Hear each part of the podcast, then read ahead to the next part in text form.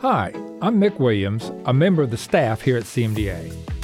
Four years ago, after 30 years in secular workplaces, I prayed for an opportunity to transition from success to significance. God's answer was an opportunity to serve the over 40 ministries that make up the Christian Medical and Dental Associations as part of the IT and Member Services departments. Daily, I am blessed to serve and support the 13,000 plus Christian healthcare professionals who make up this body. In the past year, I've been fortunate to meet many of you at missions conferences, at the National Convention, during Thrive events, even on mission in Africa providing healthcare to orphans. In every instance, I've been encouraged by the hearts and actions of CMDA members as we all seek to glorify God and to bring the hope and healing of Christ to the world through healthcare. Paul tells us in Philippians 2 3 and 4 we should in humility value others above ourselves, not looking to our own interest, but to the interest of others. To those of you who have joined the movement that is CMDA to bring the love and care of Christ into healthcare, thank you. CMDA is you, and your generous financial support, mentoring, missions, prayer, and teaching, plus the many other ways you support this ministry, reflect that. It is both a joy and a privilege to serve with you in Jesus' name.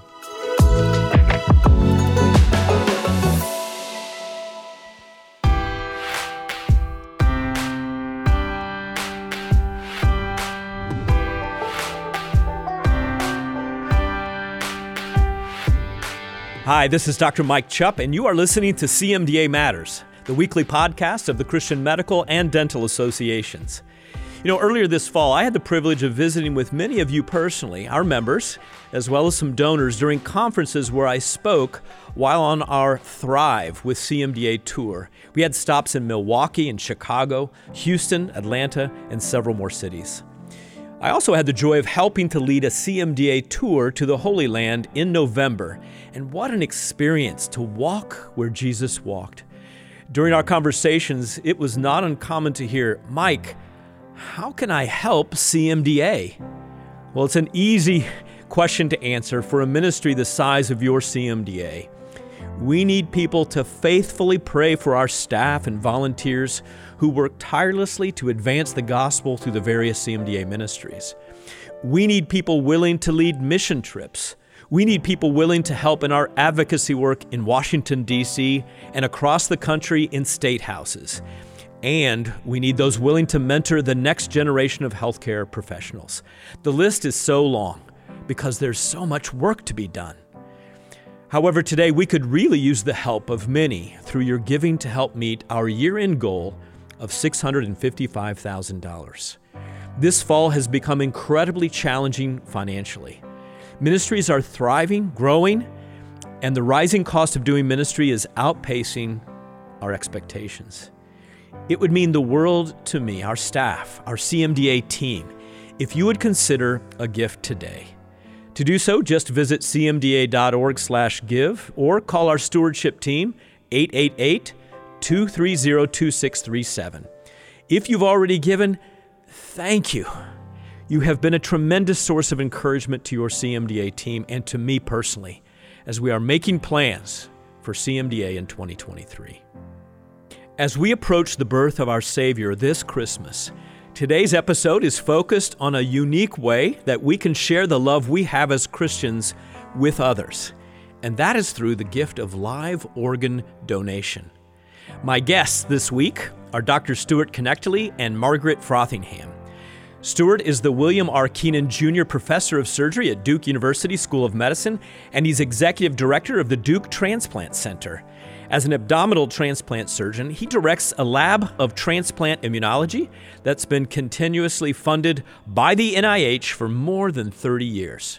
He is co editor of Principles of Kidney Transplantation and has authored over 500 publications. He and his wife have three sons and five grandchildren.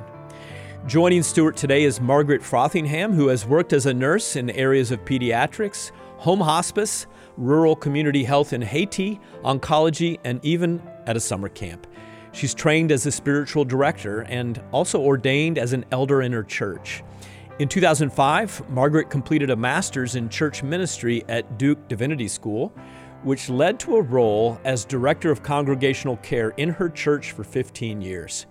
After she retired, Margaret returned to Duke to give vaccines, and now she's starting her first year assisting with the spiritual formation class as part of the Theology, Medicine, and Culture program at Duke Divinity School. I think Margaret's story of donating a kidney to one of her family members is incredibly inspiring. So let's jump in and listen to our recent conversation.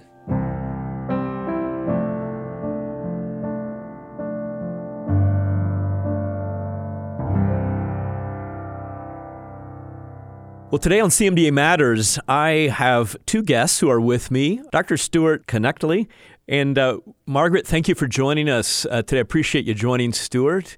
And uh, why don't you tell our listeners about your own story, uh, how, how it happened that you decided to donate a kidney, I assume? I've been thinking about that because the 10 year anniversary of the donation is coming up in June. Back then, in the span of three weeks, my daughter got married, my 93 year old mother died, and then we went straight from her funeral to Birmingham to donate a kidney to my brother in law, Wesley. But the decision began two years before the need or the request for me to donate. And my decision speaks to the huge role that our Christian friends and community have on our imaginations of what is possible we need each other as examples, but also as companions to frame and guide our decisions. So I hope that our listeners will imagine that becoming a living donor could arise out of your Christian community and your your uh, Christian faith, beginning uh, with one friend in that community, and uh, we hope to be those those friends. My friend uh, Lauren donated her left kidney to a coworker in 2011. And basically, her colleague walked into a staff meeting and said, Anyone here O positive? I really need a kidney. and that's, that sparked my friend's imagination. She was in good health and she began to think and pray about it. And a few months later, she had surgery at ECU, East Carolina University she shared with me about the excellent care she received at every stage of the process.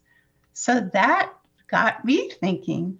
And then two years later, uh, Wesley, my brother in law, uh, who had juvenile onset diabetes, so he'd had diabetes since the age of 14, had developed renal failure, necessitating peritoneal dialysis by the age of 52 my sister, his wife, let the family know about the next steps, uh, kidney transplant plan.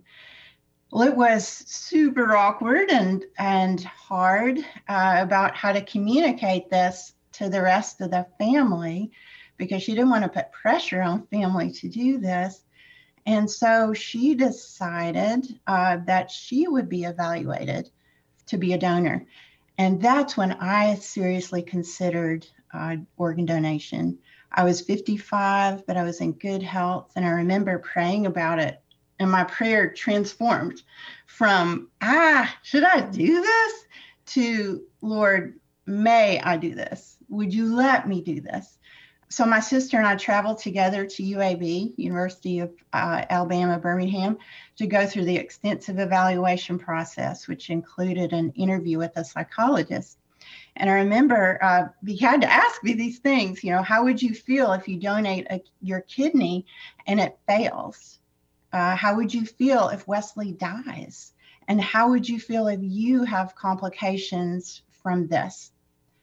Because I had done the spiritual, you could say work, I was so in the zone of believing it was going to be feeling like it was going to be a privilege to do this, I was kind of joking with the psychologist and I said, uh, well, he can't have the other one if it fails. And, you know, the psychologist got very serious and reminded me that it was no joke.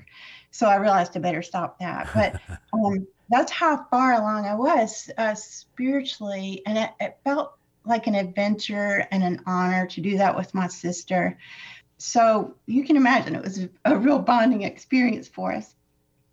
And a positive was the excellent care that I received at UAB. And my friend said the same thing about the care she received at Eastern Carolina. We both said, boy, would it be great if all of healthcare functioned as well as the, the donation transplant situation? I got an extensive evaluation, renal function CTs enhanced, and all sorts of other tests. Uh, the surgery, the post op care, I was treated very well with respect and appropriate information for informed consent. And of course, an excellent evaluation. I say I got the best physical I've ever had or will ever have.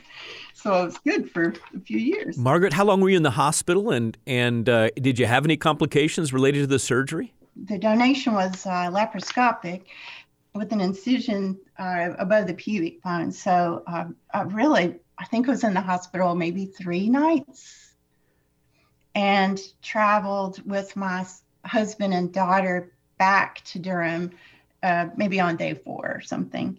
But no complications, great pain management. The highlight was I had I recently looked at a picture of Wesley and I walking the halls together uh, with our little IV poles. And how is your kidney done uh, that you donated? Oh, he's doing well. Yeah, he's doing well. So, Stuart, if I can ask, uh, I, I assume that most of these living kidney donations or others maybe liver, I assume that they're almost always in the situation of family and friends. Does anyone ever donate to a stranger, someone that they don't know at all? That does happen. Uh, it's, of course, infrequent compared to family or friend, but uh, we, uh, you can be an anonymous donor and, and donate a kidney into the pool, and it's allocated to the most appropriate person. Those people undergo extensive evaluation. We want to make sure that there's been no financial inducement and that they're psychologically stable and so forth. But uh, that is possible. But uh, the majority, of course, uh, living donor transplants are to either a, a, family member or a friend. What do the data show for uh, donors and how they do uh, in terms of any future risk of kidney failure or other complications uh, with only having one kidney? Well, we're gather, gathering better data on that now, but it appears that the, the long term risk of, of developing kidney failure as an organ donor is extraordinarily small. It's estimated at approximately 0.2%. Uh, if you've donated a kidney, that can go up to 0.4%, but that's still a very small number. Mm-hmm. So the risk remains very low of developing kidney failure yourself.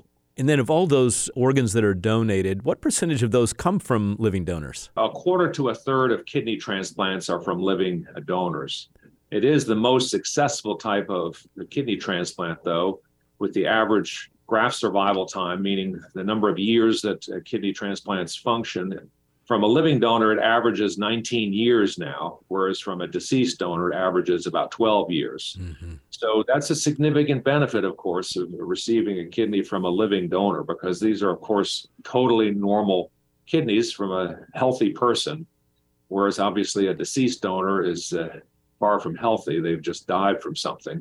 So there's been some injury to those kidneys. And so there's an inherent advantage, of course, in receiving a kidney from a living donor. There is a tremendous need for kidneys. So we have now over 100,000 patients in the United States awaiting kidney transplantation and uh, about 25,000 kidney transplants performed annually. So only about a quarter of the wait list actually gets a kidney uh, each year.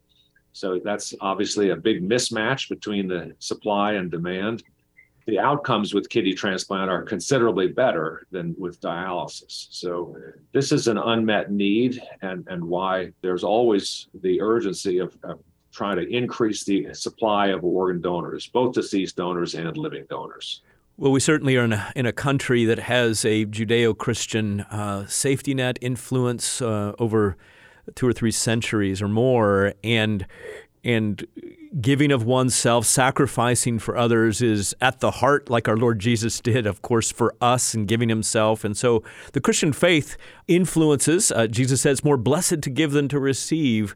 So I'm just wondering are there trends or associations with faith, as well as a willingness to donate an organ to someone that's in desperate need, that you see that uh, many of your donors, like Margaret, are people of faith? I have certainly met many donors of faith, yes, and our faith compels us to be generous. As, as Paul said in First Corinthians, what do you have that you did not receive? So we understand as, as Christ followers that everything that we have had, we've received as a gift, and that compels us to be generous and to give ourselves. So, of course, thoughtfully, and, and of course, we have to evaluate potential living donors to make sure that they're healthy themselves and not undergoing any undue uh, risk uh, in in the process. But I think that our faith does compel us to uh, give generously to others. Margaret, what opportunities have you had since, uh, over these last 10 years to be in the faith community and to give talks, whether to large groups or even one on one, to encourage others to make a, a, a donation, a sacrifice like you have? Well, we're doing it right now, and I'm very excited about that. Um, I I would say uh, my friend again, who had donated two years before me, uh, was my coach in a way uh, to help set me up for success. And from very practical ideas, she said, "Do start doing Pilates." And I would say at the time I donated, I was probably in the best shape I'd been in years. But she also said, don't tell anyone ahead of time. And I said, what? And she said, remember Matthew 6, where Jesus says, go into your closet and pray and let this be between you two and uh, then come out and share. So i actually didn't share with other people before the donation. Of course with my immediate family. My husband was very supportive.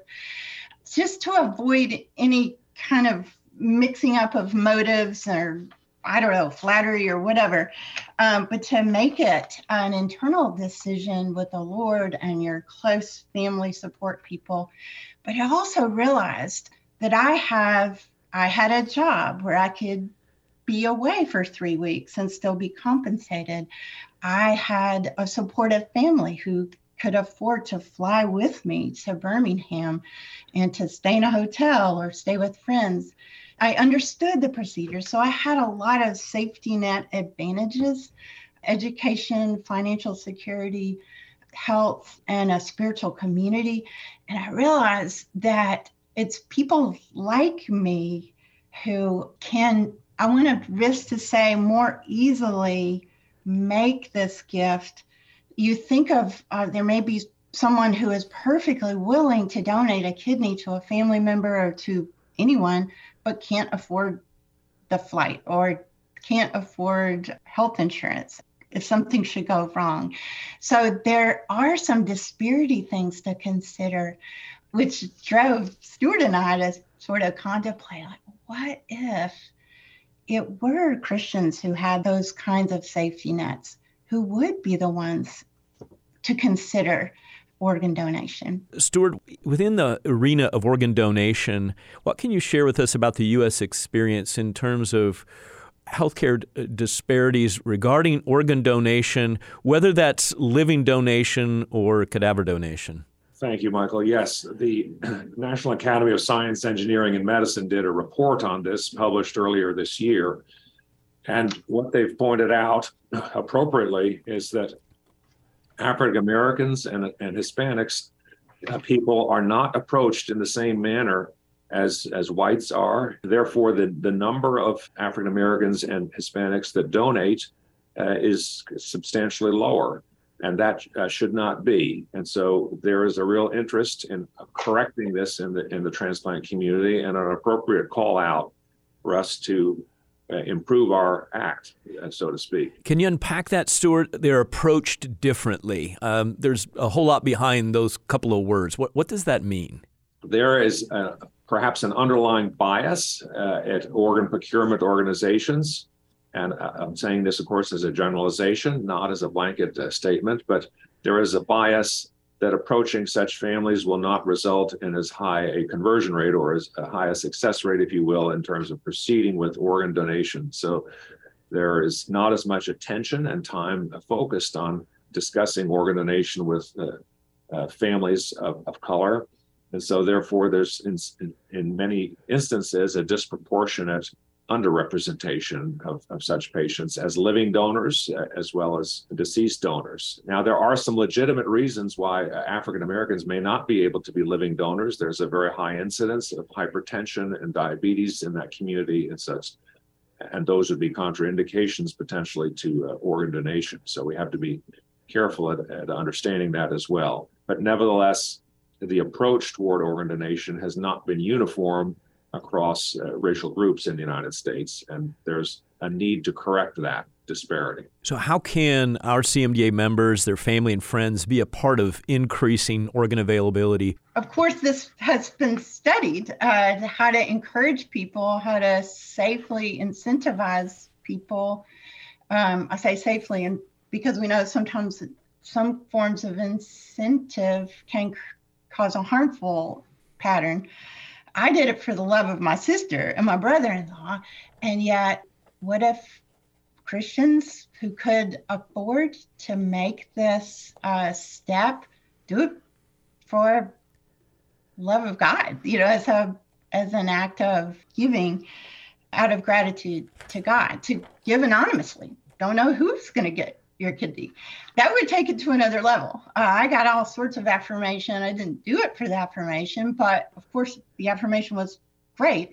I have to say, in my own family, we do not talk about it very much. It's almost too precious. We joke about it a little sometimes that I have a connection with my brother in law that no one else has. You know, we'll say something silly like that.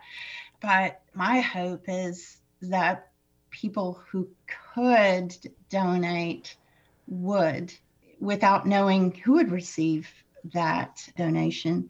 Lots of people have studied uh, how to safely incentivize uh, organ donation, maybe providing long term care insurance or ex- providing Medicare to folks who donate a kidney, covering travel to the sites of donation for the donor to travel to wherever the, the operation occurs could be covered. All sorts of interesting ideas are out there to help incentivize without actually paying someone to do that, which we know could go in a bad direction. I completely agree with the, the premise that it would be so wonderful if, if the Christians would demonstrate their uh, gratitude by being willing to donate uh, where it's safe and possible for them to donate uh, that would that would add to a long list of, ways that Christians have shown their worked out their faith by taking risk for this, the health of the community and for other people,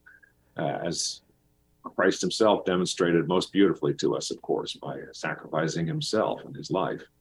And as Margaret alludes to, there are a number of policy changes that could also be made to encourage this. So I encourage uh, Christians in healthcare to think about supporting policies that would promote uh, organ donation. Examples are travel expense reimbursement, even a policy change such as providing Medicare insurance, for instance, for uh, living donors would be entirely reasonable to me because you're allowing a person to be taken off the wait list and to stop dialysis, which would save a great deal of cost to our healthcare uh, community.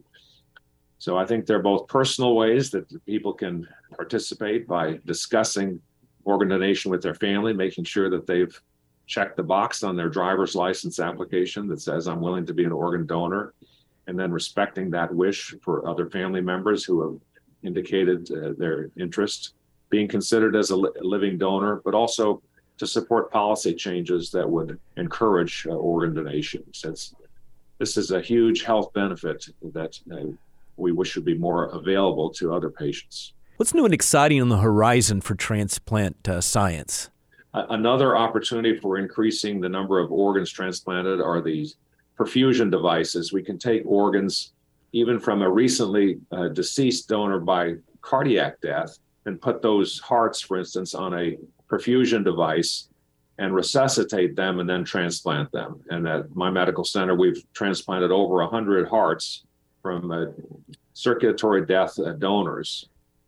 And uh, that we're doing that with livers as well now, putting them on a device that perfuses them with normothermic, uh, meaning 37 degrees centigrade uh, blood. And those livers work beautifully. And we expect that to be able to expand the number of livers available for transplantation to allow us to use livers that we couldn't use previously. There is also the possibility of xenotransplantation now. Pigs are being considered as potential donors. We have some substantial immunologic hurdles to clear hmm. before that is technically feasible, but I'm sure uh, you and uh, most of the country have followed with interest the heart xenotransplant from pig to human that happened at University of Maryland earlier this year, and that recipient lived two months. That was an exciting breakthrough, but uh, of course, two months is not long enough to make a major surgical procedure attractive uh, to most recipients. I, I want to thank you for being a, a light for Christ, an example that points people to the faith, legitimacy of uh, following Christ and how that makes a difference in our world. I want to thank you for your faithfulness there and just pray that more and more Christ followers will be willing to speak up around the country within healthcare. Well, thank you, Dr. Chupp, and thank you for your example of a life of ministry and medical missions at Tenwek Hospital and for your leadership of Christian Medical and Dental Associations. We really appreciate the good work that you do.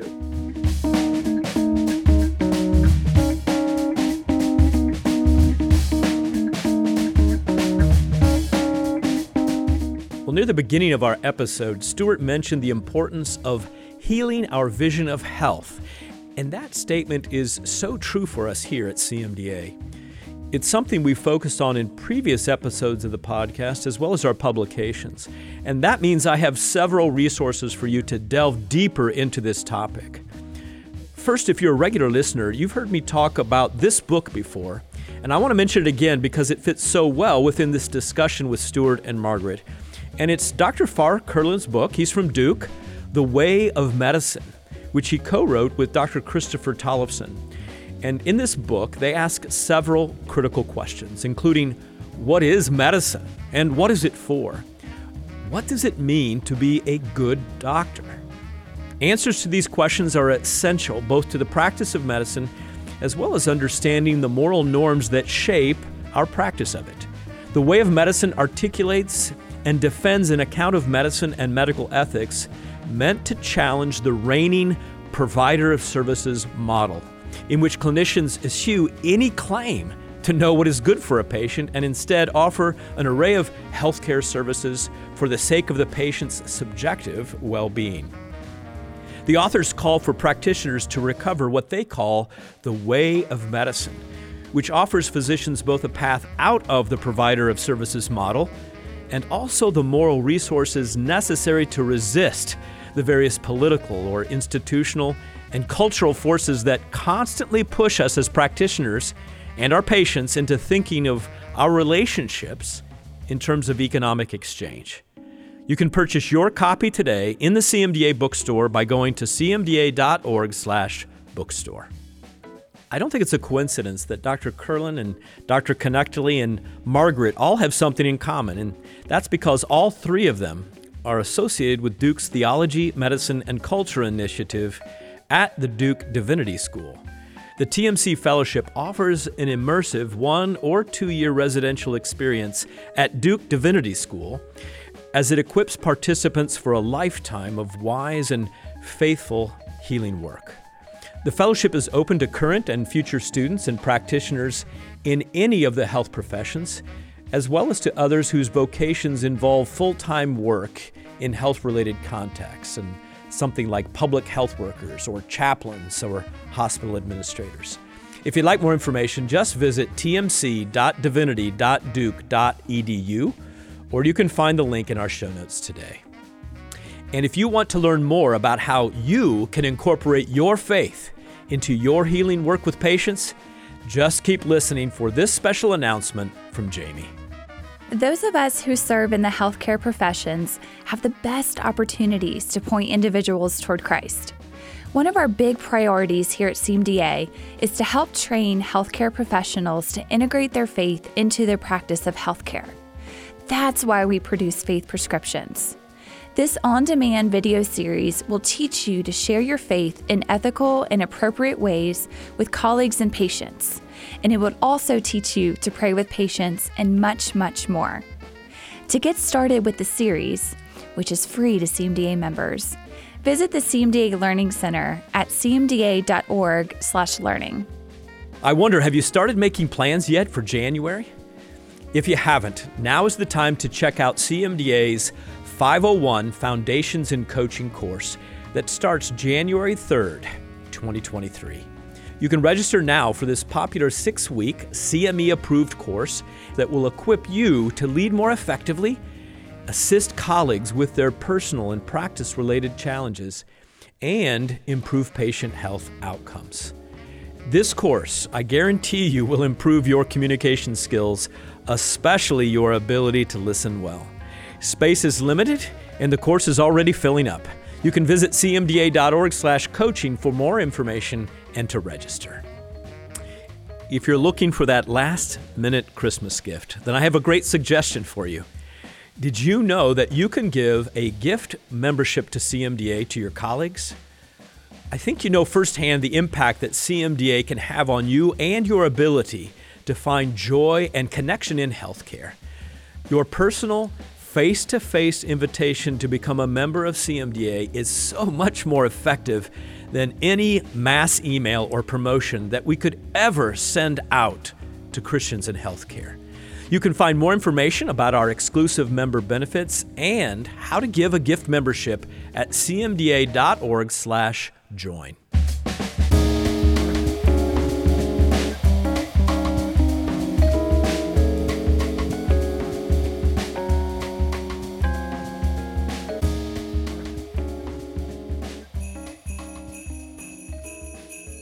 Well, I plan on being back next Thursday for our special Christmas episode. This year, you're going to hear several voices from around the world on the podcast as some of our missionary members share what it's like to celebrate the Christmas season while on the mission field. As always, if you want to suggest a future guest for the podcast, you can just email us by using CMDA Matters at cmda.org. And if you like our podcast, be sure to give us that five star rating and share us on your favorite social media platform. Spotify recently told us that we are in the top 10% of podcasts that are shared by our listeners. Thank you for doing that. James 1:17 says, "Every good and perfect gift is from above, coming down from the Father of lights, with whom there is no variation or shadow due to change." As we heard from Stuart and Margaret today, live organ donation changes lives. I think there's a clear parallel with the gift our Father gave to us through the birth of His Son, Jesus Christ. It is certainly more blessed to give than to receive, and that's because our faith compels us, friends, to give to others. This week, I pray that you will give generously of yourself as you are bringing the hope and healing of Christ to the world through healthcare. That's what matters to CMDA, and CMDA matters more than ever. We'll see you next week, God willing. This podcast has been a production of the Christian Medical and Dental Associations. The opinions expressed by guests on this podcast are not necessarily endorsed by the Christian Medical and Dental Associations. CMDA is a nonpartisan organization that does not endorse political parties or candidates for public office. The views expressed on this podcast reflect judgments regarding principles and values held by CMDA and its members and are not intended to imply endorsement of any political party or candidate.